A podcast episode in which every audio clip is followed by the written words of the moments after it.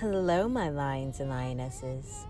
This is Jordan Slaughter, aka Goldilocks, and these locks have some tangled up real life experiences to tell you guys. Welcome to my universe. What is up, my people? It is Friday and a great day to be alive once again. By the time this podcast drops, I'll actually be on my way to escape the world for a while. Much needed me time. So I cannot wait to talk with you guys about this episode while relaxing through my social media platforms. You can DM me on Instagram at Slaughter Fitness and let me know what you think about this episode, and I will reach back out to every single one of you. Also, please feel free to share my channel with friends and family and leave a review. You guys have been so, so, so supportive about this new journey of mine, and I cannot be more thankful for all the amazing energy you guys have been sending my way. I've really fucking enjoyed putting out these last ones for you all, and you guys seem to dig them as well, so I am happy. My goal is to keep putting out content that can resonate with a lot of you guys and set, shed some light in certain areas in regards to our modern world. After my last episode with Bailey, I was kind of struggling to think about what I wanted to put out next for you guys. I knew I needed a subject that is affecting us all right now in our day to day lives, but I didn't know quite what. That was until the recent tragedy and protests in West Philadelphia reminded me that I owe you guys a story. Now, I won't even lie to you guys. This is a tad bit of an emotional topic for me, so it may get a little deep in the end, but bear with me. Growing up, I was pretty well educated on black history. I knew the disturbing fact that slavery used to be the backbone of America. I knew that if I were born in the 20s, I wouldn't be able to sit next to a little Caucasian girl my age. But until I saw firsthand how ugly ignorance and racism could be in person, I didn't really understand. This evening, I will be unraveling the events that went down after I proposed a peaceful memorial in honor of the African American people who lost their lives to police brutality just this year. I hope you guys brought your tea to sip on today. You'll need it. Okay, I'm gonna set the scene. It was Monday, May 25th of this year, and I was lying in bed lazily scrolling through my phone. By this point, all of us in the United States had been in about two and a half months into a nationwide quarantine, so scrolling through the gram had become a daily habit for me. After a few minutes of that, I started to realize that a video had been consistently reoccurring on my feed. I paused for a second and realized that what I was watching was a man being slaughtered in broad daylight. I was speechless. My phone screen was showing me a police officer kneeling on top of a man's neck. This man looked like he could literally be my dad. Like, actually, he looked about his age and he was the same skin complexion. This man looked so defeated as he just cried out that he could not breathe for nine minutes. And it was clear that the officer had no intentions of letting even a little pressure off the man's neck. I could not breathe myself while watching this. I watched the murder over and over again on my phone, in my bed. I watched a man's life literally get taken on my phone, as did hundreds of thousands of other people. This shit wasn't a movie. It wasn't a prank. No one came on the screen and said, just kidding. This man had been killed in broad daylight by a police officer who is not ashamed to show his face, and the video was now spiraling everywhere. And it's just really crazy to me how so desensitized we are to this. Like me watching this, that shit was normal. Like in movies, we see all this horrific stuff, so our brains like aren't registering most of the time that this shit isn't normal. Like, this isn't okay. And I just remember my boyfriend coming in the room and I couldn't even form words in my head. I couldn't even tell him what he was watching. I could just remember turning my phone screen towards him for him to see it. And he didn't even want to watch the entire thing. simply because of how horrific it really was. And the crazier thing is that this was not the first time this year a melanated person had been slaughtered in broad daylight by a police officer or even just a Caucasian person in general, and it to go viral. This was not the first time I heard of a melanated person getting treated unfairly, harassed, or even killed, and no one moving a muscle to help them or their family in this dark time. But this was the first time I was truly fed up with it. I was so fucking sick of seeing my people get killed over shit that others would simply get a slap in the wrist for. And being in isolation for all those months did not help. We had been forced to stay in for months with really just our family and our phones. So seeing this video in an already uncomfortable time period just made my emotions 10 times stronger. I know throughout this quarantine, we've all been under a huge amount of stress and depression. Like, just a lot has been going on. And being in isolation has really forced us to be battling with some internal things. So, I was already struggling with some emotional um, factors going on in my personal life. So, on top of that, seeing this video, it was just really, really rough on my mental health. And for the rest of the day, all I could see was George's George Floyd's face just being smashed into the pavement. I could literally hear him screaming out, I can't breathe, and crying to his freaking mother. Do you know what it takes for a grown man to cry out that they need their mother? I could not get the scene out of my head for the rest of the day, no matter what I did. I didn't have any dreams that night, but the next morning when I woke up, I knew what I had to do. I hopped out of bed and started making phone calls. These deaths could not just simply fade with time and be forgotten. They needed to be talked about, remembered, and memorialized by the fucking mass. I called my best friend at like 9 in the morning off of like four cups of coffee and told her my plan. I wanted to hold a peaceful memorial in honor of George Floyd and the other African American people who lost their lives to ignorant hatred. I didn't know how we were going to make it happen, but I knew we had to. Now, guys, please bear with me here for this part of the story because I want to make it as short and as juicy as possible, but so much went into the next few series of events. So, after I called my best friend up and told her my plan for the memorial, I put together a list of strong African American young adults around my hometown in an attempt to organize a powerful group to lead this memorial. I knew that during quarantine, during seeing this video, the time period of this, that many of us were affected by it. I knew that it hurt a lot of people to witness something like that, especially in the time of quarantine where we didn't really have many options and places to socialize with one another and to communicate about this important movement that was happening while we were all sitting in the house. So it took me about 10 to 15 minutes to finalize who I wanted to help lead this event, create a group chat, and get us all pumped up to speak about this because, again, it was a strong topic. It is a strong topic on all of our hearts, in all of our minds right now. So this shit was wild. We had so many ideas, we had so many thoughts that we could put out there to help um, speak out about this huge conflict in the world. This event was going to be huge in our minds. It was so, so, so important for us to get our message out in a nice, organized fashion. We were aware that so many people were in full support behind us, but we were also not blind to the hate that we would be receiving for, speaking out about this topic, especially in Aston, Pennsylvania, which is such a diverse town, it is predominantly white, and these topics aren't really discussed here. So, for us to be bringing this conversation to Aston was a huge deal. Now, before I spread the word on my social media platforms, I had to do one of the hardest steps in my eyes call my father.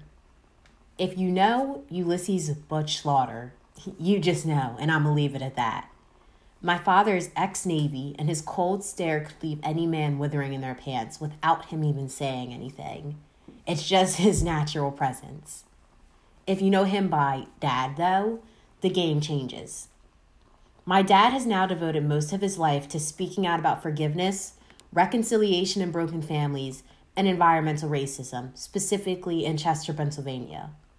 But above all, again, he is still my father. And I knew this event that I was about to take on, I needed his guidance in. So I put my big girl pants on and proceeded to call the bear. I told him about the whole plan that I had come up with in my head that involved a few guest speakers, singers, news station coming out, coming out, and all that good jazz. Now, my dad is a very strategic man, and he knows that I can be slightly spontaneous and sporadic at times. So, while he said it sounded like a great plan and he was in full support behind it, and he was happy that I was so amped up about this topic, he wanted to make sure that I was doing it for the right reasons and that I was truly aware of what I was getting myself into and what this would mean for myself and the group. When I look at it now, I didn't. After getting my father's optimistic go for it, I proceeded to handle the nitty gritty work of this operation. Now that I knew that I had his support behind it and I would be insured other extra resources if need be, I was set and ready to go. I made sure that my family was also, my full family was also aware of this event because I knew that it would affect them in some way. After this, I created a quick little flyer that had all the details of the memorial laid out. It would be on Sunday, May 31st at noon at our local community center. I made sure that the CDC guidelines were laid out on the flyer because, you know, at this time, COVID's happening, and that was a huge deal for a lot of people. So I wanted to make sure that that was installed. And from there, I sent it to everyone. I sent it in the group chat. I spread it all over my social media pages. And the group chat spread it all over their social media pages. By that evening, the flyer was everywhere.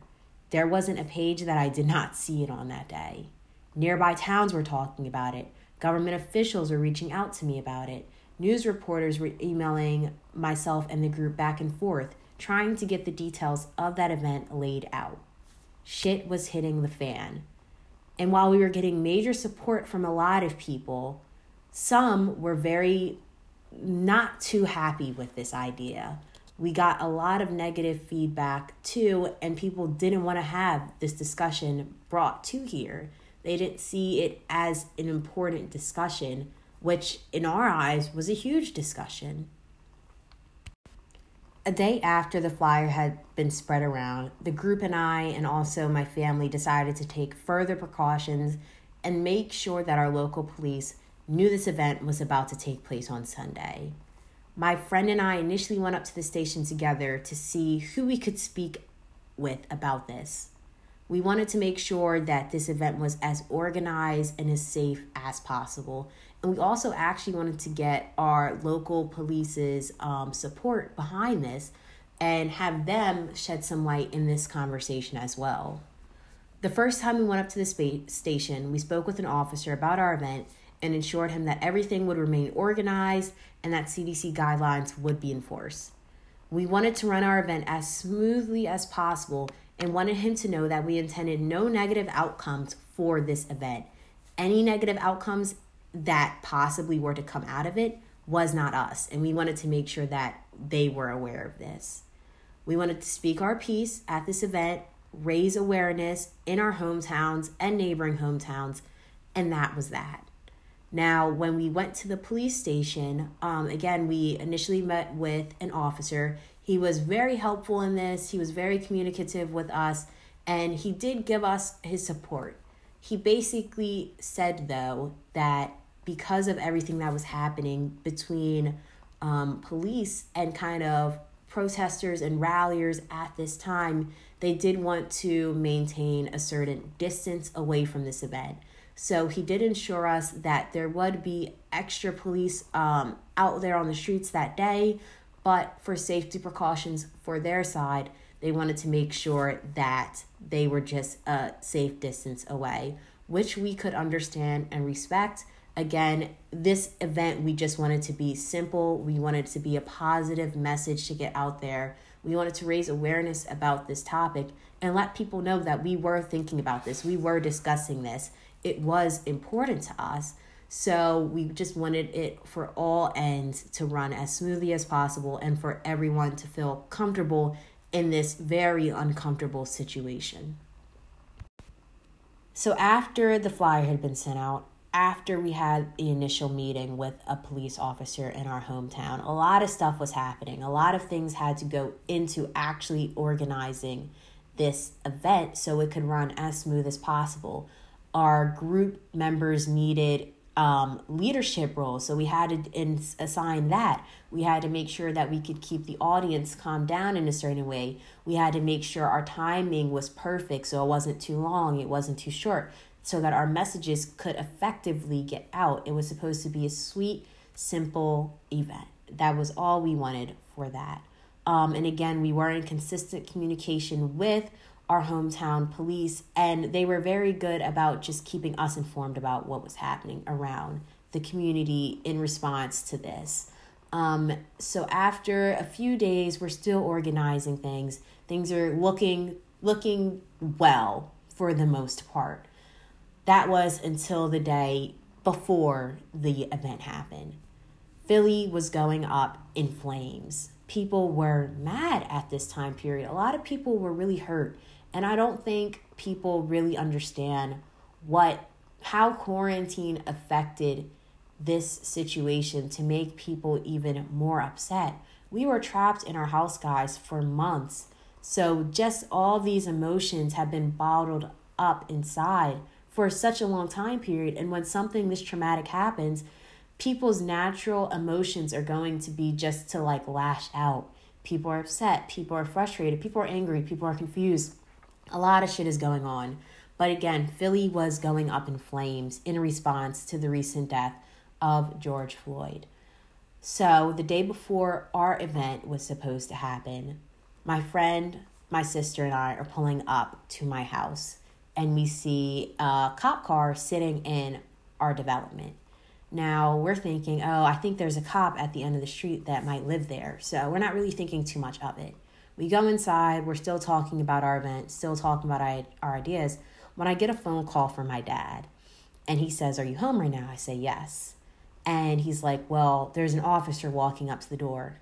We're like, What? What is happening right now? Like it was just it was it was crazy. A lot of stuff was happening really fast. He was like, This is some stuff you gotta be aware of, you have to be cautious of. And I'm thinking, like, what the fuck is he talking about? What is about to happen? So we go outside. The officer is walking up to the front door. He says, Hi, it's the same officer that we've been in communication with through this entire process. He comes up to our front door, and just two seconds later, my dad's there, at, coincidentally, of course. Um, he strolls up. So all four of us are talking my friend, the officer, my dad. Um, we're all just standing there. I think I had some siblings with me there at the time. We're standing there, we're talking, and what the message was the officer is trying to say to us is everything around the world is going crazy right now. Philly's up in flames. Philly's about 20, 25 minutes away from our hometown, so pretty close to home. A lot of shit is happening. And essentially, the chief of police of Aston had requested that this officer come to my house and say that they didn't want us to have the event anymore due to what was happening worldwide. Again, they had seen so many events that had just turned wrong, even if they were intended to be peaceful, even if they were intended to be just memorials, they went just south and they didn't want that happening here.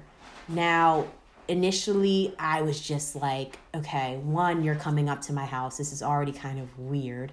Um, but again, you know, police have that kind of information, whatever. Still kind of weird, just kind of caught off guard. Um, and now you're also asking us not to hold this event, not to speak out about a topic that has really been sitting on all of our minds and weighing on all of us. And we wanted to speak our piece. But we also understood the safety side of it. And we wanted to make sure our message got out without any disruptions. We never intended that to happen. So we kind of paused. We at the end of the discussion, we came to terms. We weren't going to have the memorial. We were going to shut everything down, make sure everyone was aware of this too, get it out on social media. But we didn't want this just to be like, oh, well, now we're done. We got told no, so we're just going to end it. We wanted to figure out what else we could do. After the officer came to our house and told us it would be better not to hold this event, we were just left feeling pretty bombed. We wanted our message to get out, and we kind of just felt like our voices had literally been shut down. But my dad did say something to me that kind of resonated with me in this time period and left me feeling a little bit better about the event getting shut down. And that was the fact that we spread awareness throughout our hometown. We got people talking about this throughout our hometown and neighboring hometowns around us. And that was half the battle because this isn't a topic that everyone wants to discuss and nobody really wants this to be on the front page of the news cover. So he just said that just getting people discussing this, having people being aware that this is happening and that people are emotional about it was just half the battle. And that did leave me feeling a little bit better, but we still wanted to do more. We understood the safety reasoning behind it not being able to happen, but we still wanted to let people know that this topic was going to continue to be discussed. So, after he left, we came together as a group and started discussing other ways to share this message. And we came to the conclusion of kind of just having a small discussion in Chester with some government officials, with police officers, with the mayor of Chester, with some health and safety officials, with some attorneys about what we can start doing better to spread this awareness and to let people know that Black Lives Matter. And when I say Black Lives Matter, I am not referring to the actual organization. I am referring to the fact that my little brother should be able to walk down the street and to not have to worry about getting killed that day or being harassed that day. That is what I mean when I say that. Um, we shouldn't have to worry in our own home, in our own uh, country. We shouldn't have to worry about waking up and maybe not being able to make it home. So, in this discussion, when we had this open conversation with a diverse group, we came to a lot of solid conclusions we had some very educational discussions like if we were a bystander say for example if we were the bystander in the george floyd instance what can we do as an individual in that moment besides just recording and getting that on footage? What can we do in that situation? What ways can we tell the officer you shouldn't be doing that because of this this and this. When we have that education behind us we can actually start being able to help one another because we know what the right thing is to do in those scenarios. So, having that conversation in Chester definitely opened up a lot of different doors. It opened up that communication. But we knew it was just words, and there's so many actions and steps that need to be taken after that discussion. So, after the meeting took place, we were all just kind of drained. Um, at the meeting, I was also joined by some of my siblings. I was joined by some of the original group members, team leaders, um, and some friends and colleagues. So it was just a great educational conversation. And we knew that more needed to come out of it. We knew this was just a beginning step, but having that initial conversation just was a great way to open the doors to this bigger discussion. It was a great first step. But again, by the end of the day, we were drained. That day had been so emotionally exhausting from start to finish. I remember in the beginning of that day, my dad, my siblings, and I were kind of just driving around Aston, seeing people's anticipation um, and hopes that the event was still kind of on. There were extra police officers strolling the streets that day, just making sure that people knew the event wasn't happening and kind of just keeping a calmness over the town. I remember there was police officers actually posted outside of the community center just to kind of ward people away from it and let them know that the event was no longer on. And I also remember that there was just a lot of stores that kind of thought the event, the memorial, was going to be something that it was not. So they had boarded up their windows in anticipation for something that wasn't even going to happen. Um, but again, by the end of the day, we were just so drained. Uh, we kind of just recollected our houses and just took a little bit of a break. So, again, now I'm speaking about Sunday, May 31st, 2020. And it was just, it was a long day. So at the end of the day, we recollected in our houses. I was with my boyfriend, my sisters at the time, and we were just kind of talking about the events of that day when we received a text in the group chat that some of our group members were still deciding that they wanted to do a drive-by um, honk in honor of the people who lost their lives this year due to police police brutality. Um, they still wanted to um, memorialize them in a certain way and just still spread that awareness. So they decided that they were going to do that. We kind of were a little bit blindsided by it, and by we, I just mean the people that I was with at the time. Um, but we wanted to go out and support them and see what was going to happen and what the outcome of this drive by honk would be. So we gathered our stuff up and went right back out to the drive by honk up at Five Points in Aston. Now, if you know Five Points in Aston, you know it's almost the heart of Aston. People come in and out through this section. It's one of the main intersections in Aston. So, myself, along with three others, we drive up there, we park in the Dollar Tree, and we're sitting and we see our friends across the street in the middle of this five points intersection on the sidewalk. They have signs, it's about 15 to 20 of them. It looks like a, a vibrant, a positive atmosphere. They're spreading the message, they're spreading awareness that Black Lives Matter and that mass slaughtering of African Americans needs to stop. It was a beautiful thing to really witness and see firsthand. So, myself, along with the three others, we walk across the street. Now, at every five points in this intersection in a parking lot, there are police officers stationed. We recognized a few of them, so my friend and I we went up to a few familiar police officer faces and we just said hi, how are you doing? The normal. Um, and then we relocated back with our friends in the middle of Five Points. We're there for about 15, 20 minutes. And at one point, I actually went back across the street to talk to one of the police officers, just kind of about how the meeting in Chester went. We were discussing that briefly. When I was sidetracked by this, I didn't see this maroon Jeep come around once. Um, the first time at five points in the intersection. I didn't see them come around the first time. I was in the middle when they came around the second time. Now, in my viewpoint, again, I was not there the first time this Jeep came around. And I know if you have been following my social media pages, if you've been following me through this time period, you guys know where this story is going. I wasn't there the first time the maroon Jeep drove around, so I didn't know there had been an incident, a negative incident in that matter, um, so far at this drive by honk. The second time this Jeep drove around, I look back because I hear screaming and I see a familiar face.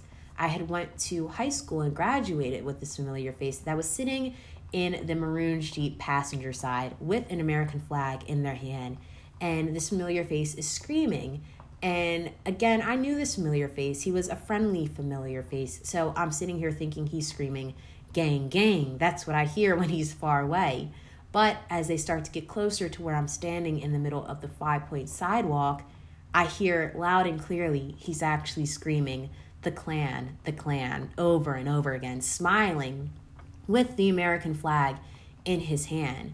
And the driver proceeds to stop in the middle of Five Points where I am. And just in this time, just everything around me gets dark and cloudy, and I'm just focused on the driver and the passenger. And they're both just sitting there menacingly smiling. It just felt like it was right at me. Like I just make direct eye contact with them. And the older gentleman in the driver's seats, he looks at me, he points to me, and he says, You N word, you better watch out. The Klan is coming my heart sank so fast. Never in my life has fear rippled through me so quickly. I've heard stories about the Klan. I grew up knowing that their hatred for African Americans went so deep. I just remembered all the stories with Emmett Till getting dragged away in the night and left on a train track like and just so so many things just immediately went into my mind and I was left in fear. I was left in fear for myself, fear for my family. I've never I've never heard those words directed at me. I've never been a victim of that kind of ignorance and that kind of hatred.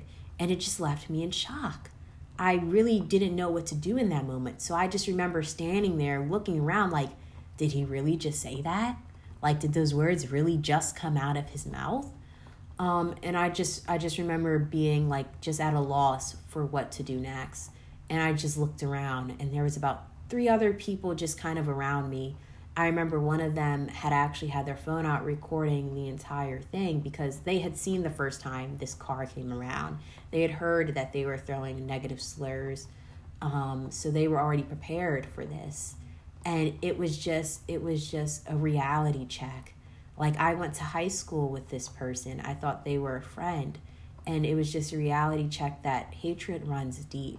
Because when I think on it too, this like he didn't just the child didn't just grow up and get this mindset like it was learned from his father and his father probably learned it from his father like this is just so instilled in certain people through generations and it becomes almost a fucking um what what's the word I'm looking for? It becomes almost a ritual, like it almost becomes a um spirituality, a way of life a religion. That's the word I'm looking for. It becomes a religion to people. This is just the way they're brought up and instilled. But again, I was just standing there and I just, I was blank. I was at a loss for words. I just remember just kind of looking around like, is this a dream? Did that really just happen? Um, and it just those, it was almost about a 15 second interaction. And it just felt like the longest thing ever. Like I can just distinctly remember this man pointing at me and looking at me with such hatred and disgust in his eyes and then just driving away and almost hitting a car. But hey, whatever. Um, and it was just, it was so disturbing. And all I could think about really was my family in that time period. And again, I've never, I've never experienced something like that. So it just left me at a loss for words. But after I kind of pulled myself together, I just immediately took action. I went back across the side where the officer that I knew was standing, and I had the video from the person who took it. And I immediately sent it to his supervisor phone so they could kind of see the interaction because I instantly recognized that that was a threat on my life, on the other African American lives that were there that day, present at the um, drive by, I knew it was a threat and I knew it needed to be brought to the authorities as soon as possible. So I made sure that that happened instantly. And about 10 minutes later, the drive by honk was um, shut down. But we were just at a loss for words. Everyone there, there were other people who had been best friends with this person for forever. And it was just it was something it was something to witness and really insane to witness and to this day i sometimes don't believe it happens but i can distinctly remember the fear that just rippled through my body and never feeling anything else like that and to this day i'm i'm not concerned about me i have no fear in the world but my family living like that like i can't imagine the other people are even in worse conditions who have to live like that. I just, I could not.